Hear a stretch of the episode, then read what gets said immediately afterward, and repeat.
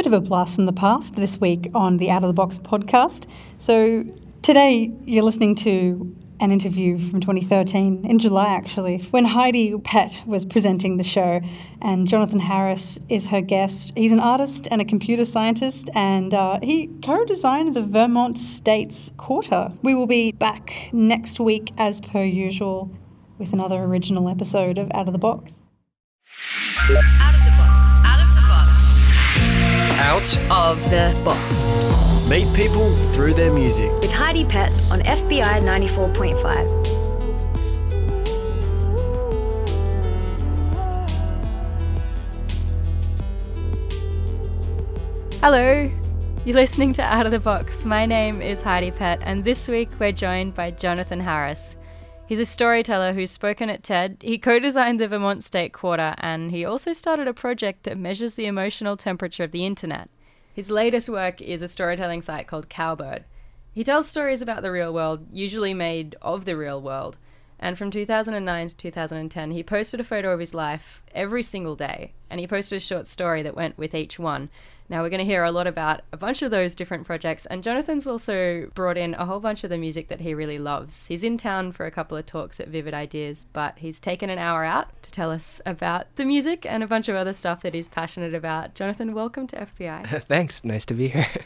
now, what have you brought in to play for us today? Uh, well, as instructed, I've come up with 10 songs for you. And um, do you want me to just jump right in and mention a few of them? Yeah. Yeah, okay. Tell us what we've got to look forward to. Uh, so, one of my favorites is um, is a song by Philip Glass called "Closing," and I remember hearing this for the first time in uh, in Tasmania. Actually, I was living in Australia about a decade ago, and I was driving one night in a car I had rented, and it was dark, and I was looking for a place to sleep, and I pulled out into this mountain pass, um, and the stars were out, and it was completely isolated and beautiful, and I went to stand next to this river, and I had the car door open and the radio on, and it was I remember it was ABC radio, and the song like came scratchily over the air, and it, I just thought it was one of the most beautiful songs I'd ever heard. And I like obsessively went back to the car to try to hear uh, the station ID come on so I could know the title of it so I could track it down. And um, the station was kind of coming in and out. And uh, then they said it was called Closing by Philip Glass. And uh, I went home and, and bought it when I got back to the US. And to this day, it, it remains one of my favorite songs. I just think it's incredibly beautiful.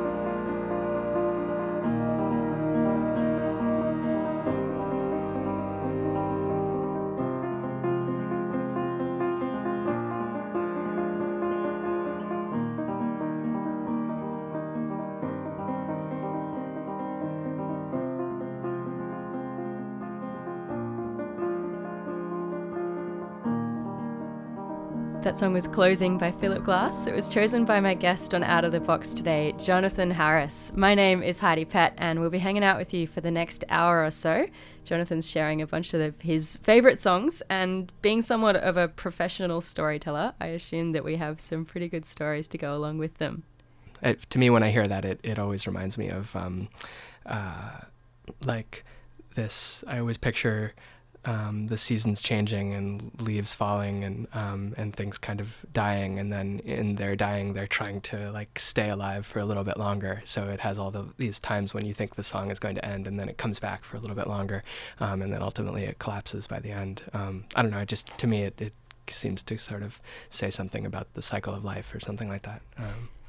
So, aside from renting cars and having revelations about the cycle of life, what were you doing in Australia at the time? Uh, back then, I was studying in Melbourne, uh, at the University of Melbourne, uh, when I was a junior in college, and uh, I took the chance to do some traveling around um, New Zealand and, and Tasmania and other parts of Australia. So, yeah, it was about 10 years ago. So, after college, you've obviously gone on to create a bunch of these amazing projects. And I wanted to talk to you about the the photo a day project that you did a couple of years ago, mm-hmm. um, because I have read that the reason you started that was because you freaked out because you hadn't done enough things, which looking back now seems kind of incongruous because you've done a bunch of different stuff. Well, I think it was that like my projects were taking a really long time to complete, like maybe three or four months on average. And um, during the course of producing those things, I sometimes would feel like I was um, kind of like a stranger to my own life because I was always in this weird headspace headspace of writing computer code, and um, often I'd feel really disconnected from my day-to-day experience and the relationships in my life and the environments I was in. And I wanted to design a project that would like make me feel more in the moment, I guess, or more aware of my life as I was living it. And so I thought that taking a picture and writing a story every day would kind of force me more into the present um, and a little bit more away from the kind of abstract headspace of computer programming. Yeah, so you know, I like I can look back on the time when I was doing that project, which ended up being 440 days, and I can see any of the photographs from any of those days and immediately like reconstruct that whole day for you. Uh, it feels like I have this kind of supercharged memory from that period of my life. Um, and since stopping the project, that's no longer the case. Like I forget a lot more. I have um, long stretches of time that go by with only a few things I can really recall from them. I think that's more typical of how we all live. Um, and so what was funny is that like the reason I started doing that project, which was to try to be more in the moment and be more present in my own life, um, it ended up having almost the opposite effect because um, uh, on the one hand, I was very aware of what was going on, but on the other hand, I felt like I was a spectator to my own life experience or an observer to it and not really present in a lot of moments because I was always looking at how I could photograph them or how I could write about them, or I'd be having conversations with somebody and I'd be kind of listening for little bits of dialogue that I could steal to use as the foundation for a story. And um, there was something very odd about that of kind of like being a a, a thief uh, to your own life experience somehow um, and so ultimately i decided to stop the project so i could just kind of get my life back you were saying that you can look back on one of those photos and recall almost that entire day. Mm. Is there one out of those 440 photos that really stands out as one of your favorites? Yeah, I mean there was there's a there's a lot, but there's one day that I still think was sort of like this almost like a supernatural, mystical kind of day. Um, it was a, a bizarre day. Uh, I, I, woke up in southeastern Oregon. I was it was in the middle of a road trip traveling from Oregon to New Mexico, which are two American states that are separated by about 15 hours of driving or something like that, maybe more. Um, and I was in this part of southeastern Oregon that's one of the most desolate and remote parts of America, probably a bit like parts of the Australian outback. It's um, uh, hundreds of miles in every direction with just kind of barren desert wasteland. And there's this one little town called Fields, which is right in the middle of it, which consists of a gas station and a diner that um, has a uh, board on the wall that they tick every time somebody orders a hamburger. And they reset the board each year, so you can tell each year how many hamburgers they've sold. And they do the same thing for their milk milkshakes. Um, and then there's a little motel there that has four bedrooms, and typically they're filled with hunters that go out there to hunt uh, for this bird called chukars. And the types of people that go out there hunting are some pretty rough American characters. Um, you know, the types of people that like travel around with guns in their car. And um, anyway, I was there and I woke up there and. I woke up that day and I was in kind of like a weird trance state of mind where um, uh, life almost felt like a dream a little bit. And I just started acting automatically uh, to things that would come up. And I would make decisions about where to go or what, what direction to walk in kind of by instinct, which is not how I normally am. And it was one of these days that just led into all these crazy situations. I ended up shooting a gun um, with this guy who I met in a hot spring out in the middle of nowhere who I thought was very likely to kill me.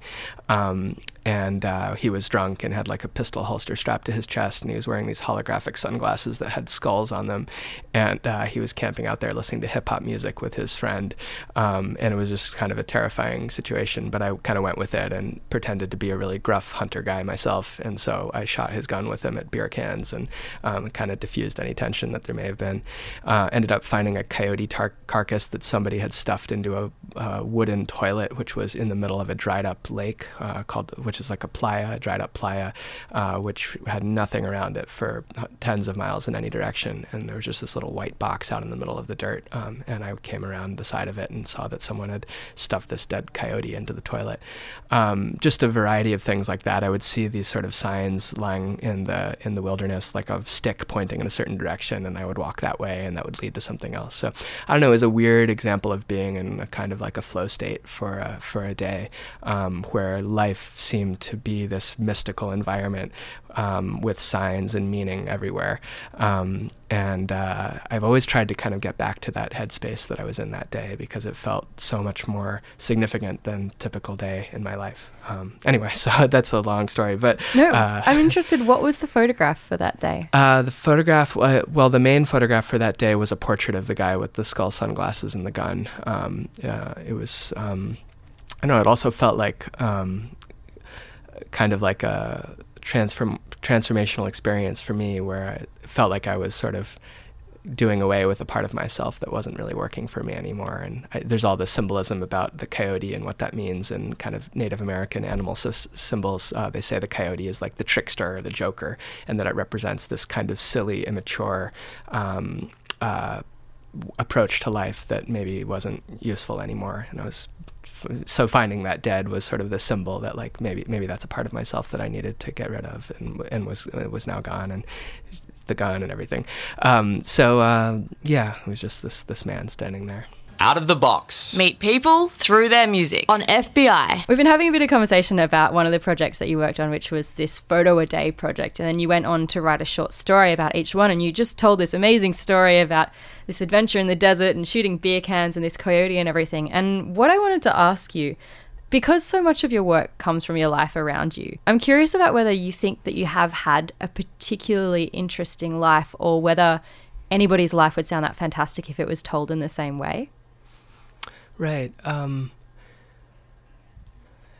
I think I've been really lucky with my life, and um, you know, I, I I grew up in a way that was very lucky. I always had uh, enough uh, money and got good educational opportunities and all that stuff. And I think um, as an adult, like since I've been making art for the last ten years or so, I've I often choose my projects in such a way that they will steer my life in a certain direction that I'm curious about. And so I use my projects as a means of growing as a person. Um, and sometimes I'll feel that there's like a deficit of a certain type of thing in my life. And one way to do that would be to just change my behavior. But I sometimes find it easier to prescribe myself a project to do, and that will force me to to have a change. Um, and so, like a lot of the projects I've done in recent years that have involved having really intense real world experiences came as a reaction to me spending so much time sitting behind computer screens and just feeling like um, my time was passing and, and I wasn't becoming the person I wanted to be. And so I started to design projects like The Whale Hunt and Balloons of Bhutan and more recently I Love Your Work, um, which all put me in these really intense physical situations that I know would be good for me as a person. And then I find a way to make work about them. Um, so, so yeah, I, I, think it's a combination of, um, yeah, of having a really lucky, privileged, interesting life, but also uh, making certain choices to, to try to push my life in a certain direction. I want to come back to things like the whale hunt and I love your work just after this. But what I'm curious about, I suppose, is that your latest project, Cowbird, is all about individual people telling stories about themselves and their own life. And I guess that's where that question was coming from whether you think that everybody has the capacity to be a storyteller. Yeah, totally. I mean, I think that um, the thing about um, our lives is that they're each unique, and the particular paths that we walk are paths that nobody else ends up walking. And we often find ourselves in situations where you overhear a bit of dialogue, or you see the way sunlight hits something a certain way, um, or you notice some other kind of thing, and very often you're the only one to experience that thing. And most of that stuff we just kind of notice or don't notice, and then we continue on with our lives. But I think that some of that stuff is really, really beautiful and useful to communicate to others. And I think in moments like that, it's good to record that stuff that you see or that stuff that you overhear that no one else does and share it with other people so it can have a life beyond you. And I think that's really the ethic that's at the heart of Cowbird is trying to create an environment and a tool that will encourage people to engage in that type of storytelling where it's almost like we're building this collective library of life experiences that we each contribute to when we encounter something that feels like it would belong there, and um, and creating a space where that's that's okay and that's accepted and that's encouraged, um, even if it's uh, just a kind of a very small moment that happens on your way to work or or whatever, you know. So, for people who haven't recently been up till 2 or 3 a.m. reading all of the archives of Cowbird, can you briefly explain what it is? sure. So, Cowbird is basically a community of storytellers all around the world. And um, it's a free website that allows people to post stories about their life experience, incorporating photography and sound and text, and then lots of metadata like where it happened, when it happened, who was involved, what it was about, all of that stuff. And what Cowbird does is that it automatically finds interconnections between different people's lives so that when you post a story, story, it connects your story to other people who have experienced similar things. And in that way, it creates this kind of collective ecosystem that's a, kind of a, a narrative space or a memory space that, um, that incorporates lots of different people's lives. And um, we're, we're trying to build like a, a, repository for wisdom and life experiences. And um, some of that stuff is serious, some of it's funny, some of it's sad. It really runs the gamut. Um, but it's, yeah, it's, at heart, it's this community of storytellers. I want to talk to you more about the interplay of storytelling and technology that seems to be a huge part of a lot of your work. But what we might do now is take a listen to something else that you brought into play for us. What will we go with? Ah, let's see. How about um, let's go with um, with Lake Marie by by John Prine um, from the Austin City Limits Festival. I'm going to get you to tell us why you've chosen that one after this, but we might listen to it on its own merits first. You're listening to FBI Radio. This is Out of the Box. My name is Heidi Pett, and I'm joined this week by Jonathan Harris.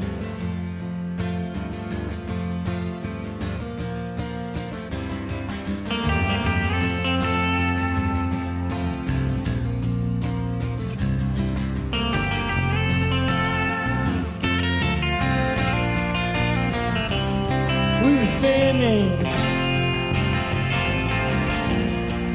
standing by peaceful waters.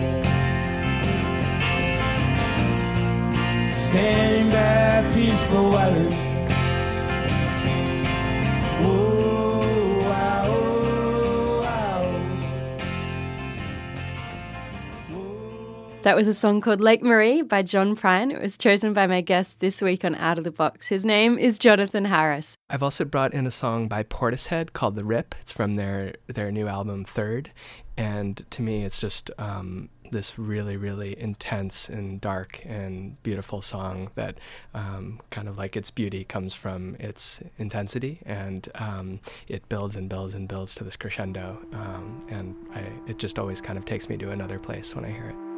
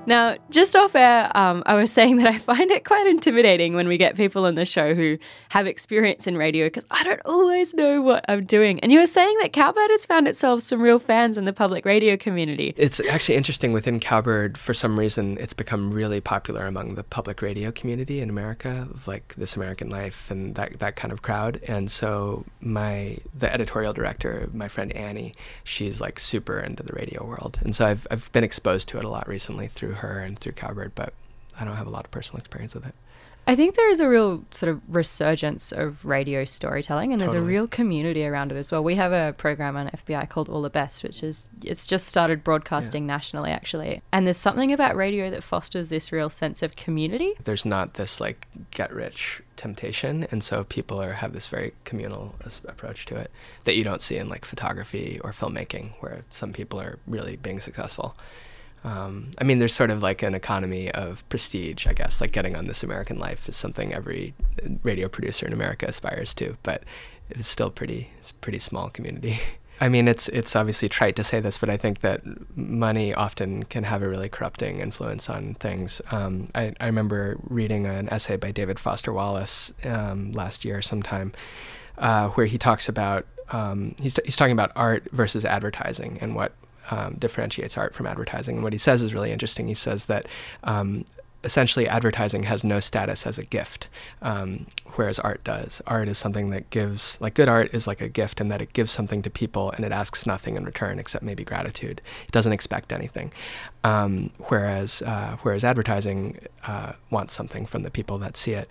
And so I think um, when you when you do stuff that's just like a gift, that's just pure, um, it um, it disarms people. And when people feel like you want something from them, uh, it it has this kind of corroding effect sometimes. So yeah, I think um, when there's when there's not money involved in a in a system, um, it, that system can can be really pure.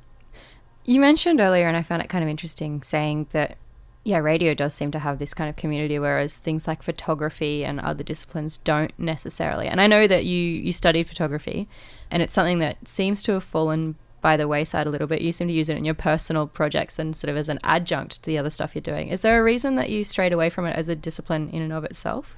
Well, I guess I've always been more interested in combining things as opposed to adopting any one medium completely. Uh, like I've never considered myself a writer or a photographer or a filmmaker. I've always sort of used those things as pieces to make larger projects, and that's that's I don't know if, that, if I have any reason for that. It's just kind of how I how I like to create stuff. And you've certainly added another aspect to all of those different disciplines that you use to tell stories, which is technology and software programming.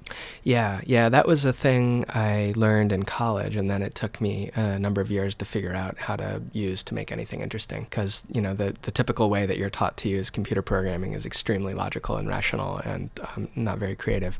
But with time, I realized that it was actually a really, really powerful expressive medium, and that you could make things that could be experienced by a large percentage of the human population. uh, using the internet in a way that was more difficult with other traditional mediums like painting and photography and so on.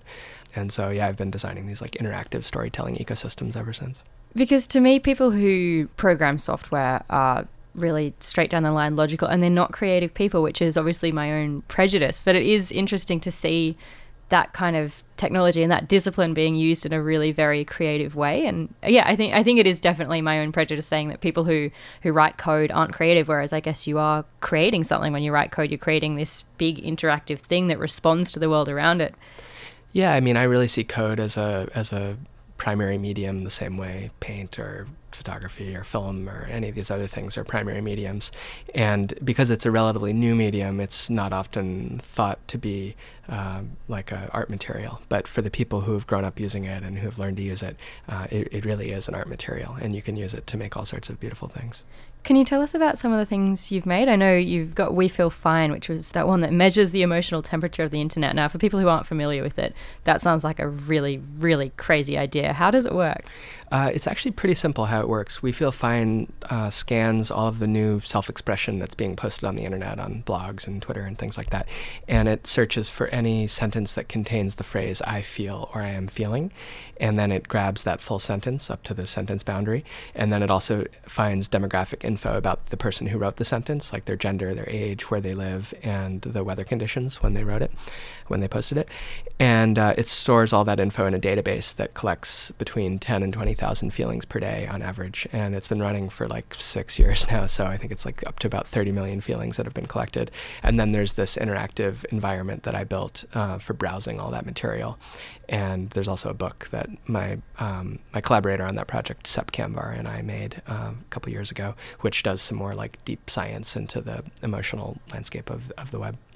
So you've chosen to call the project We Feel Fine. Mhm. Is that reflective of the fact that, on balance, people are pretty happy, or is that what you've found? Yeah, that's what we found. That like people kind of fluctuate and they have their ups and their downs, but overall, people um, people feel kind of fine. And um, in fact, the most uh, common feeling by far is better. That's um, almost twice as common as, as any of the other feelings. And uh, yeah, and I think more than more than being an actual finding, it's kind of the message that we wanted to put out that like you know life has its ups and downs, but overall like there's there can be this balance in the middle that that you can find. Over the years, one of the bands that um, I've loved the most and that I keep coming back to is uh, Godspeed You Black Emperor. They're this um, band from Montreal that broke up for 10 years and recently got back together. And they've only created a small handful of albums, but they're these kind of like really beautiful orchestral, epic, like post punk pieces that incorporate spoken word and cello and violin and all this stuff. And their songs, for me, like take me to this kind of other mental place that feels almost kind of transcendental and sublime. And um, I listen to a lot, it a lot when I'm writing code and when I'm working. It's probably the music I listen to most when I'm working because it's so kind of abstract. I don't know. I think for me, like the best art has that quality. Like it, it transports you to another place and it gives you this kind of transcendent experience that um, that uh, just yeah delivers you to a different mental place, I guess. And they, their music, I think, more than any other band, um, really does that for me. And there's one song uh, I picked out of theirs called uh, Moya. There's many songs I could have picked from them, but that's one that I think is particularly beautiful. Um, and I listen to it a lot. Let's have a listen to it right now. Godspeed You Black Emperor on Out of the Box. And you're listening to FBI Radio 94.5 FM or streaming online and mobile at FBIRadio.com. This song's called Moya.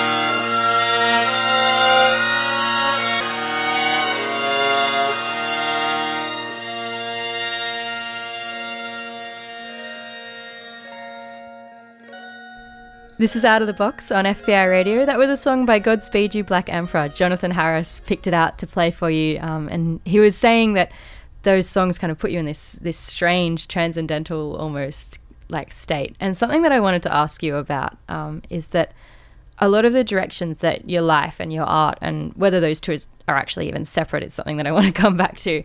Um, but a lot of the directions that you take in life and in art seem to be as a result of you know signs or portents or something like that. And that story that you you mentioned about the coyote and how that was quite symbolic. But you have another one about an owl. Can you tell us a little bit about that?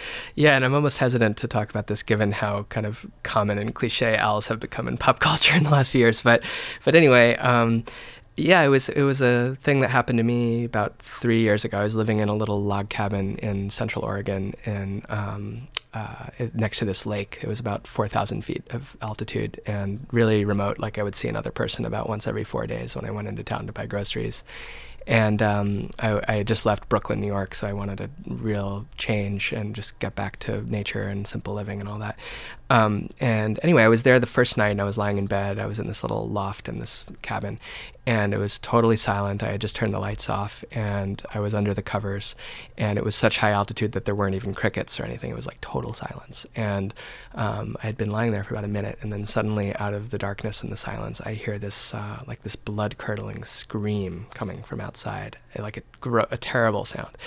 And I sat up in bed and I turned on the lights and I was like, "What the hell was that?" And um, and it was silent again. And then about a minute later, the sound came again, and it sounded like somebody being axe murdered or, or strangled or something. And uh, I, I got a flashlight and I went outside, and I started shining around, and the sound came a third time, and it was coming from up in a tree. And I shone the light up in the tree, and down through the beam of light came these two white wings swooping at me, and um, it was this great horned owl, and it nearly hit my head. It came about an inch from my head, and then it went up into another tree, and I shone the light into the other tree, and it swooped down at me again.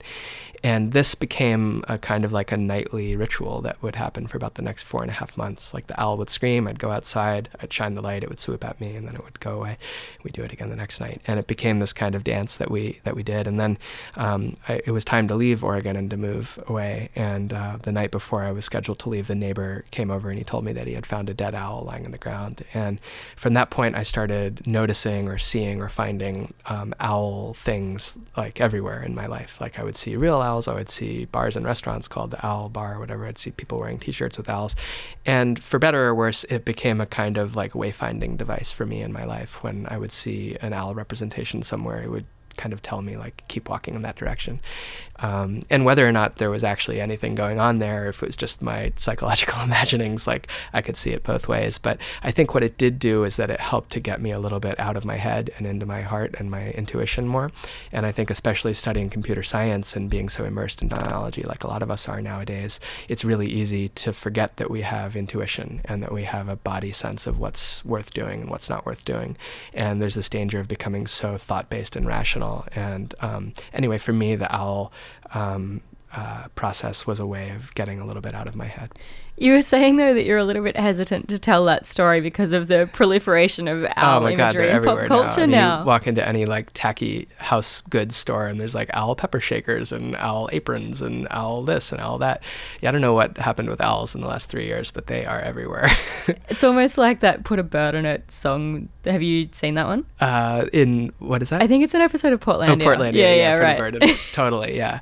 And uh, yeah, and owls are a bird. Yeah, it makes you wonder what will be the next the next thing after owls because it, this cannot continue. It's it's too much. The owls. What do you have any sort of? Could you hazard a guess? of what's going to be next. Personally, I I could imagine it being dinosaurs, something with like a brontosaurus maybe. That's like totally not on the radar now, but I think brontosaurus dinosaur has the potential to become a cultural symbol the way owls have become. But a lot of things would have to happen between now and then. It's funny. It um, and maybe this was something that was particular to where I grew up, but it was like when you know the emo kind of thing was in, and everybody did the emo thing, and then there was this weird transition from emo to when you know indie, and I I hate the word hipster, but I'm gonna have to say it out loud.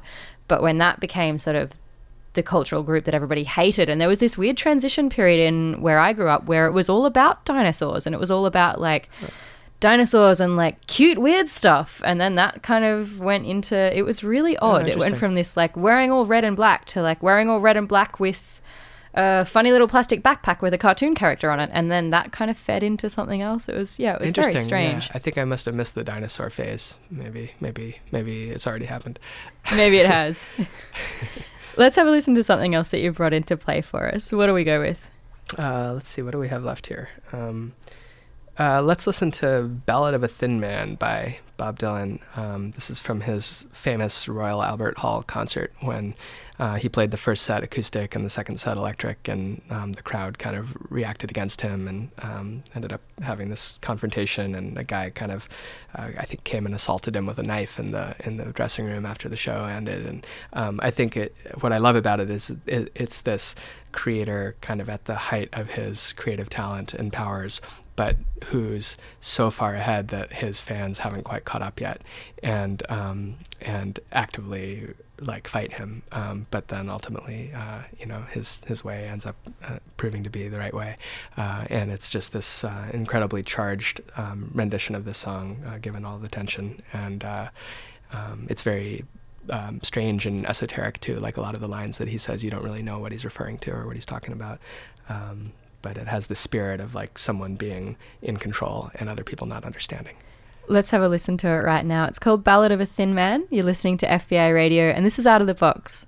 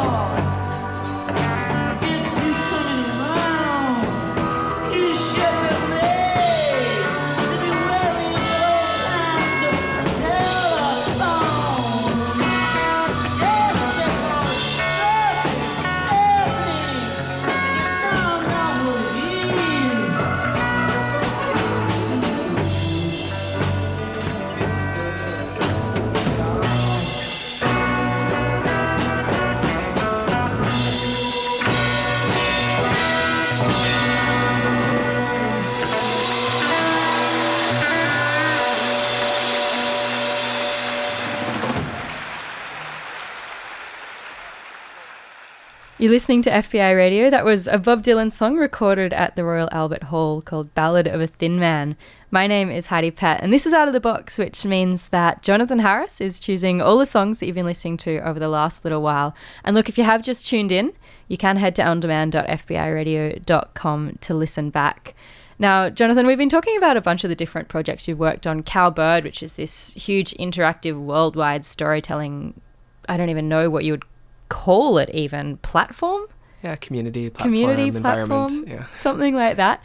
Um, but something that you've been working on on a, I guess, more individual scale is a project called "I Love Your Work." Can you tell us about that one?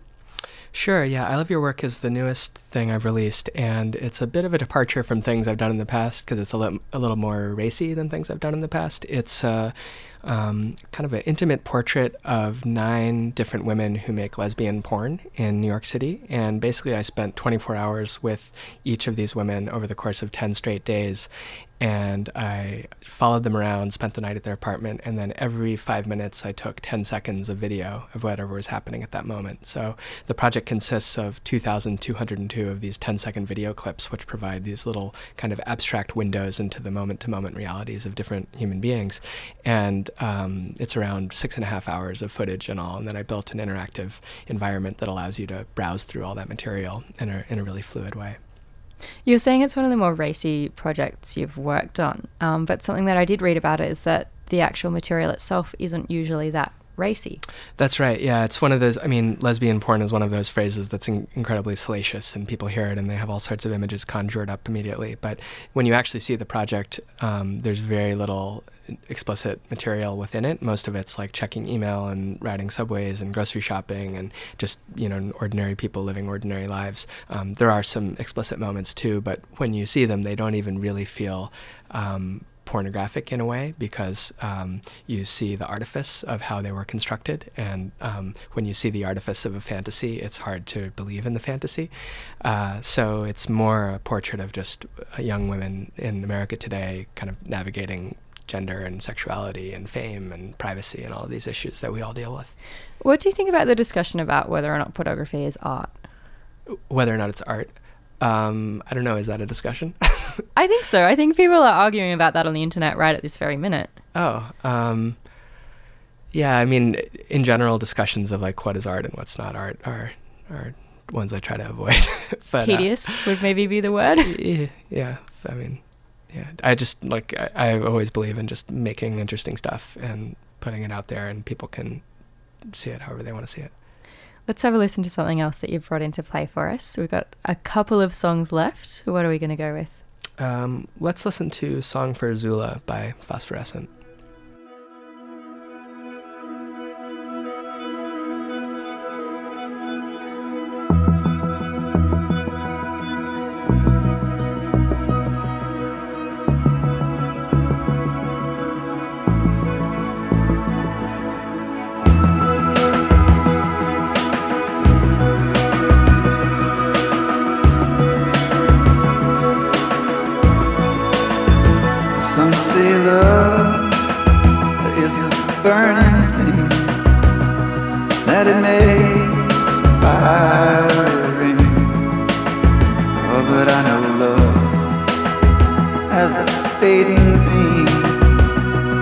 Just as fickle as a feather in a stream.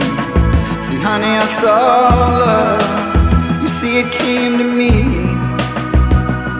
It put its face up to my face so I could see.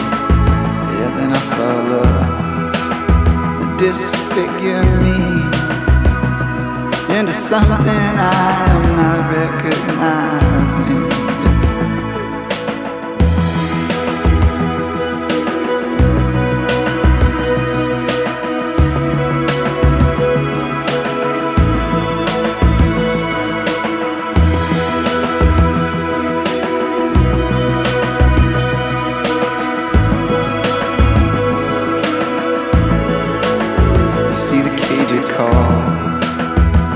Said, come on in. I will not open myself up this way again. Now lay my face to the saw, nor my teeth to the sand. I will not lay like this for days now You will not see me fall, nor see me struggle to stand. To be acknowledged by some touch from his gnarled hands. I said, come on in. I will not open myself up this way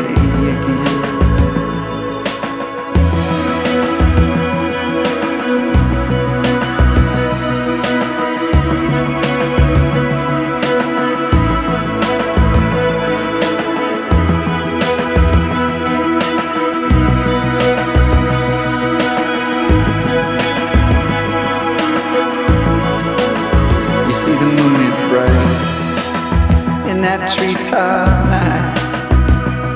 I see the shadows that we cast in the cold, clean light.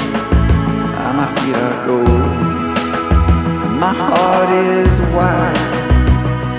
And we race out on the desert plains all night. See, honey, I am not some broken thing. I do not lay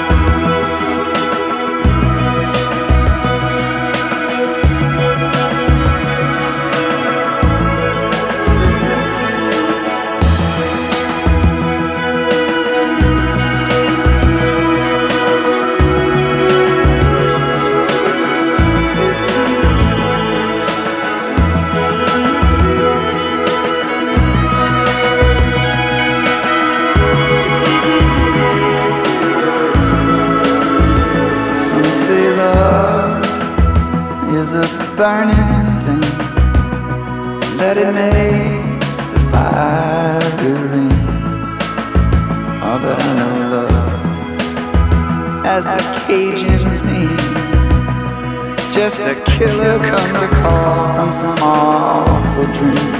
Oh, and all you folks you come to see. You just stand there in the glass looking at me, but my heart is wild and my bones are steel, and I could kill you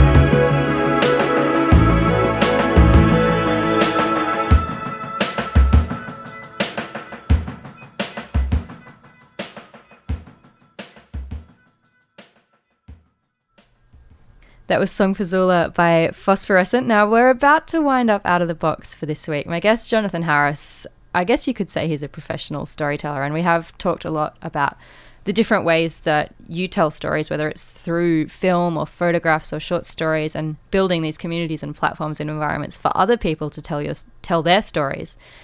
Which I guess begs the question about how you see storytelling as a function for people. What I I read an interesting interview of yours a little while ago where you mentioned I've forgotten the name of the psychologist actually, but who was saying that that long process of coming back on a ship from war and figuring out how to tell stories about that experience was way, maybe why we didn't hear about things like post traumatic stress Can you tell us a little bit? I've forgotten the name of the Yeah, psychologist was- and exactly how it all worked. but- Yeah, it's a, i his name's Jonathan Shay, and he uh, he is a scholar of um, uh, ancient Greece and also a psychologist. And he noticed that in um, like the epic poetry of ancient Greece, there's all of this talk of battle, but there's very little talk of PTSD.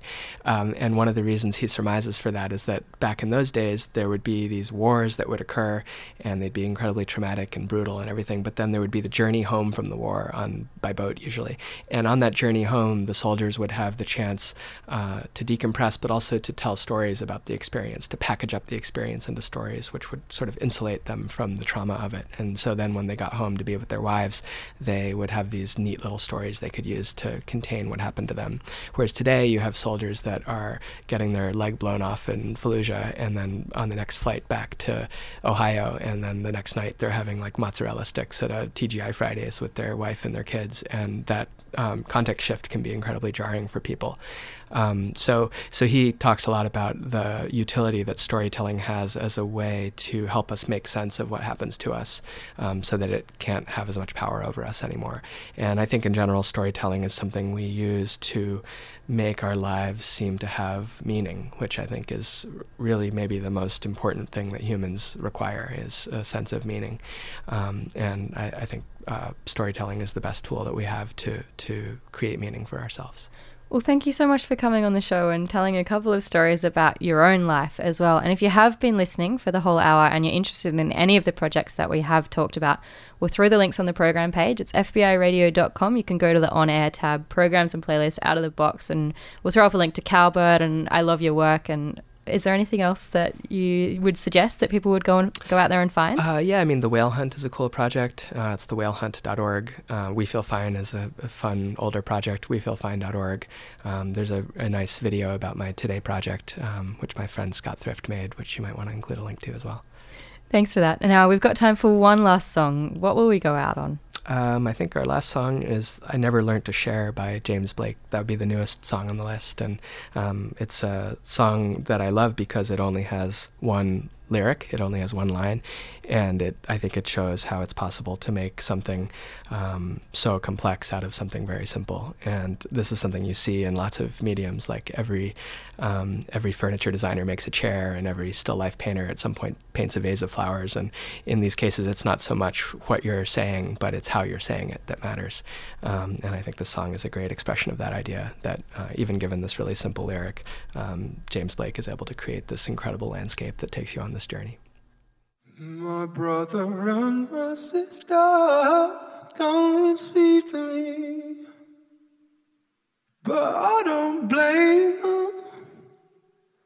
But I don't blame them. My brother and my sister don't speak to me, but I don't blame them. But I don't blame them.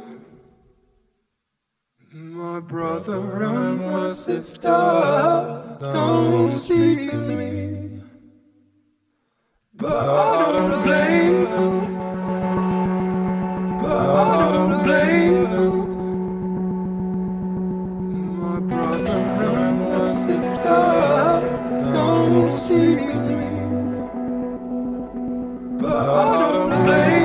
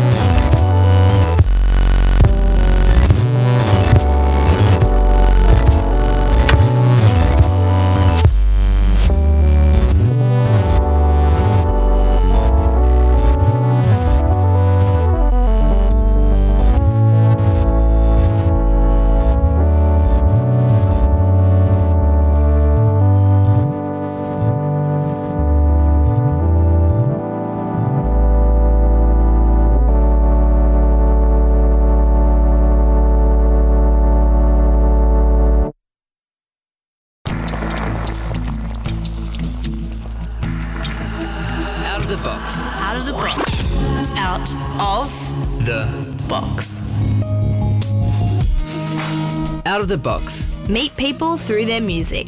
with Ash Berdabez on FBI.